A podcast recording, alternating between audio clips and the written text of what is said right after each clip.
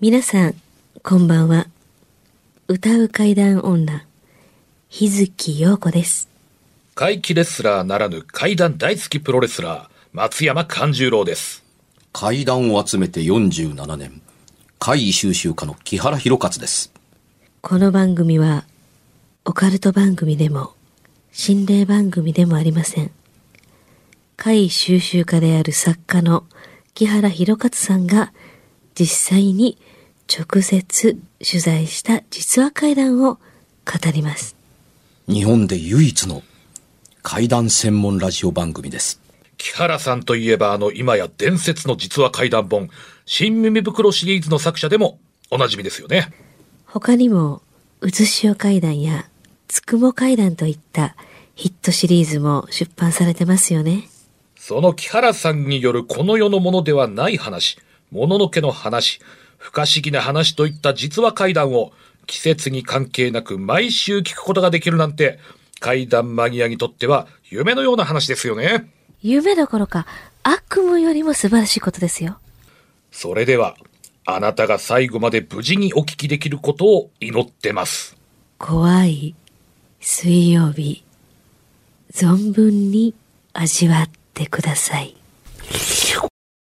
中国は上海にあらららそういえばそうそう上上海行ってましたえよえね日本語で読むと上海交通大学というところに呼んでいただいてですね、おはいえー昨年中国で隣のトトロがあの公式公開をされて、はいはいはいはい大ヒットしたことを受けて、えー上海交通大学の経済関係の学部の方からぜひともあの講演を、えーえーえーお願いできないかというふうに言ってやったですよ。おえー、ね、あのー超級 IP、スーパー IP という認定をいただきましてね、はいあのーインテレクチュアルプロパティの略で、はいえー日本語で直訳すると知的財産なんですけれども、まあ、あの、向こうではあの、生きたブランドというような、はいうん、あの人間その人の経験そのもの、知識そのものがソフトウェアやというような、あの VIP に相当するというものとしてあの呼ばれてですね、あの喋ったんです。江沢民主席がを輩出したあの大学で、えー日本でいうところの東大とか京大にあたる中国で一番最初にできた大学なんですって。で呼ばれて講演に感激してです、い感激していただいてですね、ただの講演だけのはずだったんですけども、あの上海交通大学の方からこのような立派なプレートをいただきました。そうそう、わそれ何かなっすごい何て気これになってたんですよ豪。華っぽいすごいそうで豪しょ華な感後でツイッターに上げましょうね、3人じで。そうしまし実ょう物を、そうですね、見ていただきましょう。大統領とか首相とか各国の大使の方にあのプレゼントするための特別な大学のプレートなんですって、わあこれはあなたはもらうもらって構わない人ですというので、わああいいっすね通訳の人が初めて見た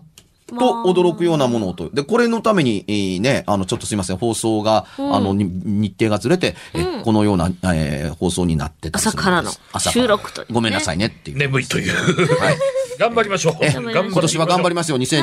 2019年。あの、年号も変わるしで。そうえいうことですよ言言語変わりますので変わりますよ言語変わるしね私たちも、あの、上に向いて変わっていかなければならないとそ思ういでますす。ね。はいはい。ではと早いう速ことで早速なんですが、何から行きましょうかねあの去年のね、はい12月26日のオンエア覚えてますあれは大変でした。うん。ツイッターでもね、もそうれのね、大騒ぎ。はいそう。それに対してのお便りがいくつか来てまして、あ、どうぞ。サクッとだけ読ませてくださいあね。来てる来てるうんはい、えー、あいおさんからですね。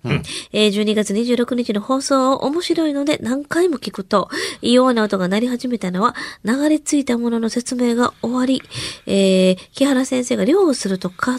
仮定し始めた時から、うん。まるで霊が私は漁をしていないと反発するように暴れ出したかのような異様な音が鳴り始め、それを無視して、えー趣味の話に入り、お札の話をすると、まるで封印されまいと、霊が逃げ出し、音が止んだようでした。もしかしたらこれは事故ではなく他殺かもしれませんよね。これを機に事件が解決したら怖すいはさらに有名になるでしょうということとか誰。の 事件誰の事件なんですかね、あと京橋の風さん。はいえー前回の放送中に入った音は、はいはい。かなり大きく、また長く続きましたよね。はいえーまた途中でリズム音が速くなったりして、思わず背筋が寒くなりました。オンエアの時だけ入るなんてさすが怪談ラジオ。今年も欠かさず聞きますのでよろしくということで。ありがとうございまます。だあるんじゃないうん。西淀川区のですね、匿名希望さんからなんですけれども、はい。こんばんは。こんばんは。年末最後にメールを読んでもらったものです。あーそうなんやうんありがとうございます。怖いじゃないですか。怖いかブンっブたンブでンすブンブンブンって、締めくくりに怖かったよね。締めくくりそうですよね。えらいタイミングで。夜勤のトラックのラジオからはっきり聞こえてましたよ。内容がやばかったかなちなみに疑問に思われてたその他の遺体、遺骨は発見されていなかったです。えー宮崎にいる妹に、以前に妹が体験した内容のメールがラジオで読まれた報告と、はい新耳袋を2冊送ったところ、えー高校3年の長男が新耳のこと知ってたよと、うんありがと学校で流行っているんだって、ま、あ流行らして初めて聞いた明日、明日学校に持っていくって、喜んで部屋に持ってったわ、とま、言っていましう。た。ええ子やね。いい子や。新耳袋が、えー宮崎県立都城工業高校でお流行っているらしいですお。さすが私の母校です。まあ、ジャイアンツの練習するとこやね、昔のね。あそうなんだ宮古の城といえば野。球のことで全然知らないもんですから。まあへー、それはともかくとして、実はあの、まあ、放送は放送でしたから、特に触れなかったんですけども、実は、あの、この部屋で鳴り響いていたあの時の音って終わった後で中に、うんブス中に入って、うんディレクターだとか、当時友友人が見学に来てたああうのんで来たおこんな音だったよねって言うと、いや、地鳴りのような、どんどんと響くような音でしたっていうところですけど、僕はここで聞いてた限りには、あの、お本当にその、シンセサイザーのハウリングのような、ワンうんワンワンワンワン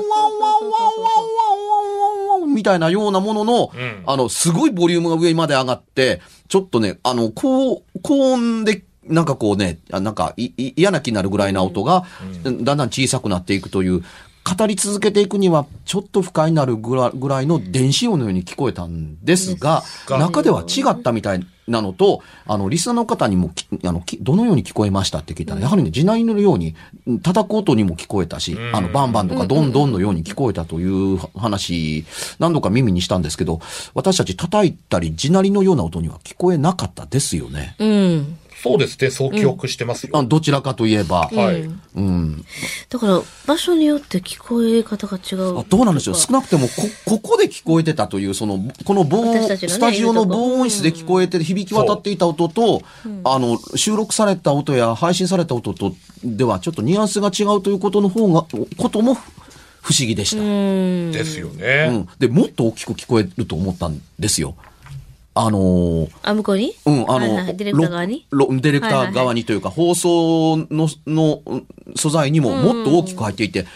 言えばいいんでしょう。私たちの声がかき消されるぐらいの、あの、ボリュームで聞こえああ。たんですよ、ここでは。うんうん、そうそうそうそうそう。あの、もう喋ってられないっていうふうにいんうん言ったぐらい。何これぐらいのね僕の声届くっていうぐらいの大音量だったんですよ。だからその、これ放送続けるのっていうふうに。だってこんなすごい、どっから聞こえてくるかわからない音量の中で、あの、届くみたいなようなつもりで、そうですねえー一旦中断するつもりが、中断するのが、まあ当たり前かなと思って聞いたら、いや、このままやややりましょうって。あ、どうやら向こうはスピーカー越しにしか聞こえてないんだっていうのが、まあ分かったから続けたんですけど、なんやろニュアンスが違いましたね。僕、長い間いろんなことやってて、あの、いろんな音が紛れ込んだことには、あの、結構普通の人よりは多いと思うんですけれどもね、それでもこんだけの大音量が、こんな防音室に響き渡ったって、ちょっと初めてかな。ですよね結局、どっから聞こえてるのかわからなず、何の音かもわかわからない。りませんでした。それ最後までね。で、ボリュームが上がったり下がったりは、もっとよくわからないというのはディレクターの弁でした。はい。っていうところですそうそうそうね。えーよかったら、あの、ぜひとも、あの、バックナンバーで、あ、そうですね。ううんこれ放送的にも普通やったら事故でもう一回撮り直すぞっていうぐらいのもの普通はそうだっですたよねこんな番組で良かったというところだったりするんですけども、一応ね、あのーもちろんつ作りやインチキなんか全くやってませんけれども、ええそれはもう。あのー僕は結構こういう放送系では大事故の部類に入ることではないかなと思いますね。本来ならばお蔵入りになってもおかしくないような内容の放送がそのまま聞けてしあまうというのね、、昔のあの収録した音とあの番組が違う放送がされたということに次ぐぐらいのナンバー2ぐらいですかね。一度大変なことがありました。そうですね。あの時も大変な騒ぎでしたからね。あれは放送事故だと放送局そうなんが、あの、うん認言っ定してたねて、社長に呼ばれて、うちのディレクター、どうして収録と違う番組が放送されたんだっていうので、元音源を調べたら全然問題がなかったってあいうれみのたでいな、ね。今も元音源と、あの、放送音源で別々な、あの、バージョン違いが存在するということが過去にありました。存在しなかった日月陽子さんが最後締めて終わるっていそうそうそうあったあったそうだから分ければキリがないわけですよ不思議な点をねこの番組おかしいよね。それはでもなんか今更ながらって感じもしませんまあ、こん、今回からは収録の時間をしたくないからもう何も起こさないようにしようぜ。うん、今日は午前中やしね。うんいや。ほんまですよね、うん爽やかに爽やかに、うん爽やかに行きましょう。行きましょう。じゃあ、あの、リスナーの皆様からもですね、はいあの、新年からたくさんお便りいただいてありがとうごおざいりまますしてですね、じゃあ、その中からまずはご紹介させていただきます。はい。えーラジオネーム、タクドラのりさんから、はい、はいすごい名前。。うん。この番組をラジオクラウドで発見してから本当に楽しく聞いてます。ありがとうございますありがとうございますす。今から24、5年前の話で、北海道の実家へ帰省した時に体験した不思議な出来事を書きます。実家には自分の部屋がなく、帰省した時は仏間で寝ています。この時はお盆に帰省していました。初日はいつものように仏間で就寝しました。何時頃かはわかりませんが、先が尖った棒みたいなもので背中をツンツンとされました。えーその時は目を開けてなかったと思うのですが、なんとなく状況が分かって、両サイドに大人っぽい人と、真ん中が子供っぽい人でした。だから3人立ってるんですね。なるほど。うん大人、子供、大人みたいなね。その3人組の真ん中の子供が、仏壇に背中を向けて寝たら、変なものが入り込むから、背を向けて寝たらダメだよ、と教えてくれました。そして、うとうとしながら寝返りをして、また寝ました。朝起きて、なんか変な夢だったなぁまあ夢じゃないとしたら、ご先祖様が教えてくれたのかなぐらいにしか思っていませんでした。次の夜もまた同じ仏間で就寝しました。すると、また同じように3人組が現れて、背中をツンツンされました。今回は前回と違い、仏壇に背中を向けたら変なものが入ってくるから背中を向けて寝るなっつってんだろうがと怒られてしまいました。その時はさすがの迫力にビビって目が覚めてしまい、仏壇に背を向けないように気をつけながら眠りにつきました。そんなことが2日も続いたので、お袋に相談して、残りの3日間は茶の間に布団を敷いてもらい、安心して眠ることができました。ただ、お盆ということもあり、仏壇の扉は開きっぱなしだったような気がします。けれど、仏壇に背中を向けて寝たらダメなんでしょうかあの日以来、仏間で寝ることはなくしてもらったので、そのようなことはもうありません。というお便りでございます。仏壇ね。あのー僕は相変わらず、あの、原稿というかお便りを読んでるのを耳にしているうので、答えるという役どころなんですけれどもね。はいあのーこれ、うん聞かれてる方もきっとそう思ってると思いますけども、はいあの、もしそう言われたのであるならば、はいえ普通に向き変えられたらどうなんですかみたいな。まあそうなんですけどね。あの、背中を向けるという方向というのは、背中向けてるというのは横になってるでしょはい。ですもんね。ですね横になっても、仏間に背中を向けない、あのー、方向に、要するに仏間の方に向かって、例えはばいその頭を向けて寝れば、はい。っていうのってどうなのっていう考え方が一方であるんですけど、はいこれ実は、あの、あの、よく聞かないとわからない不思議な、あの、盲点が一個ありましてね。盲点。はうん。あのー仏間に、あのー背を向けて寝ていて、ツンツンとつつかれた。まあ、これはわかりますわっていうことですけど、はいはうん。背を向けた、背を向けて背中からつつかれて、三人の、あのーまあ、人物が現れて、まあ、大、中、大みたいな感じで並んでる。い。えこれ、仏間に立ってるんやったら背中側やから見えないですよね。ー、うん。で、目の前に見えているのであるならば、背中をつついたのは別な人たちですよね。うん。言ってる意味わかりますはい。うん。だから、あのーせ背中を向けているのに、背中をつついた人間の姿がわかるというのは、あの、というのは、見たと思っているという意識の中にあるだけですから、極めて、あのー夢らしい話だと思うんですよ。はい。うん、後ろ振り向いてないのに、後ろの風景も全部見えるっていうに、ね、体動かしてないのに360度が見渡せるというのって、体が動いてないのに、首が動いてないのに全部が見えるというのであるならばというのって、ちょっとさすがに夢っぽいなと思う。特にね、眠ってる時だから目もつぶってるでしょうし、部屋も暗いしだろうし、ね確かにね。うんうんで、あのーお盆の時に出会っているのではなくて、お盆の時にしか帰ってそこで寝てないだけなので、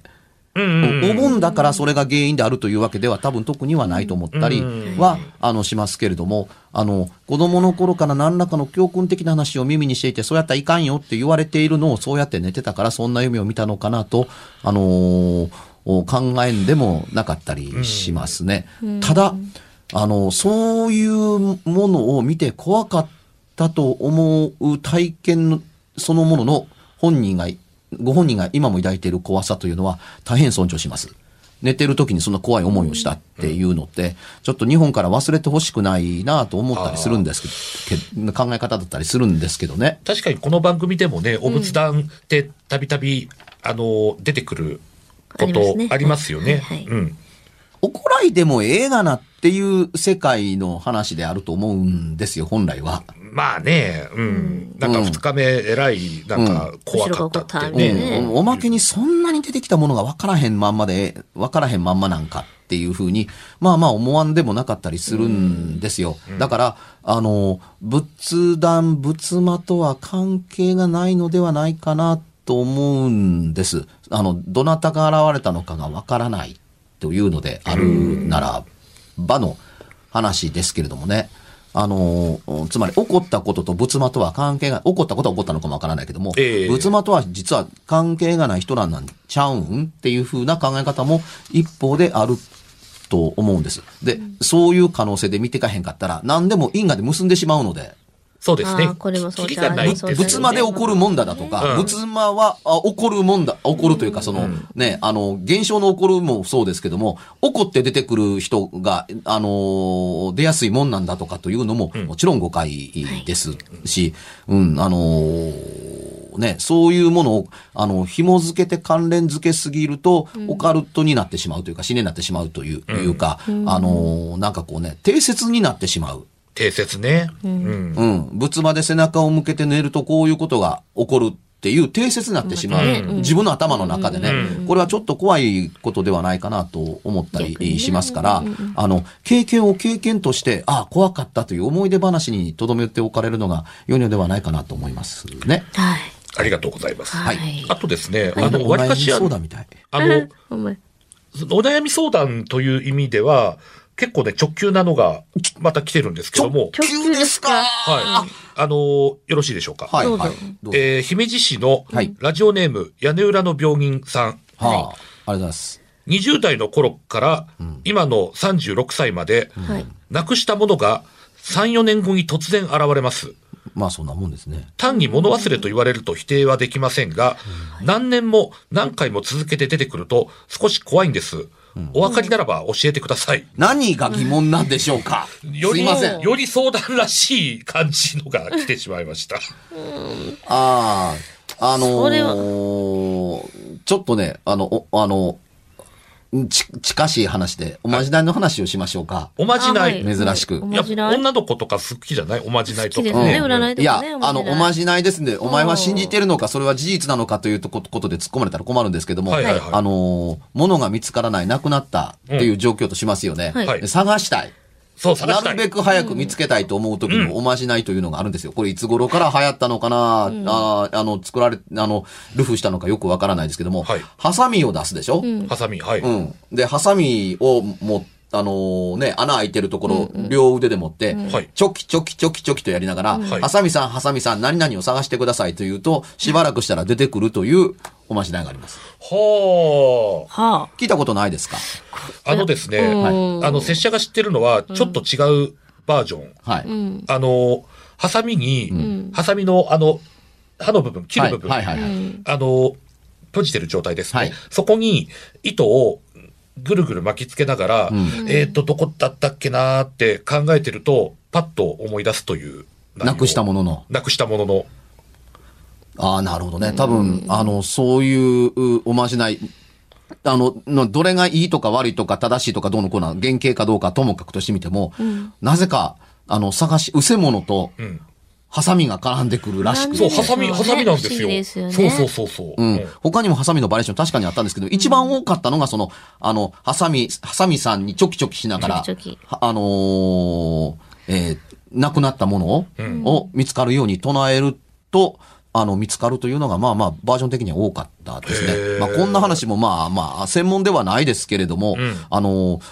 あまりにもうまくいくことが回数が多かったのので、不思議に思いましたっていう事例を本に書いてないですけれどもね、これがね、結構な事例があったりするというのを、おおお後で聞いてみたら出てきたので、ボロボロと。まあ、たまたま言いましたけども、あのー多分さ、見つかったの、うあの、要するにその、さっきの、まあ、お便りですけども、ええ2年か3年間だったら見つかったという話になってますけど、はい多分、あの、なくしたと2年間3年間ずっと探していたわけでは多分ないはずなんです。見つかったら、これがなくなったと思ったのが2年か3年か前だっていうことだったりする。まあ、忘れてたでしょうねだけの話多分ねで、うん。でね、僕、段ボールの底から20年前、30年前の、あの、アニメの資料だとかどうのこうの出てくるこことなんて、あの、日常茶飯事であったりするわけですけど、あーありうまん、すねそれはやっ、あの、探してたわけではなくて、あの、あ、出てきたみたいなもんです。あー多分別な目的があってあ、これ何入ってんねやろうって言って出てきたら、初めてそこで、ああああ、昔探してた。今出てきたんやというような風に思ったりするけど、実はその寸前まで見つかるまで探してへんかったやんか、みたいなようなものであったりするので、あのー、結果が先で問題が後やと思うんですね。見つかったという結果が先でっていう形なので、えー探してたものが2、3年後に見つかるという、そんな2、3年間ずっと根気よく探してたわけではないはずですから、えお気になさらず。ただ、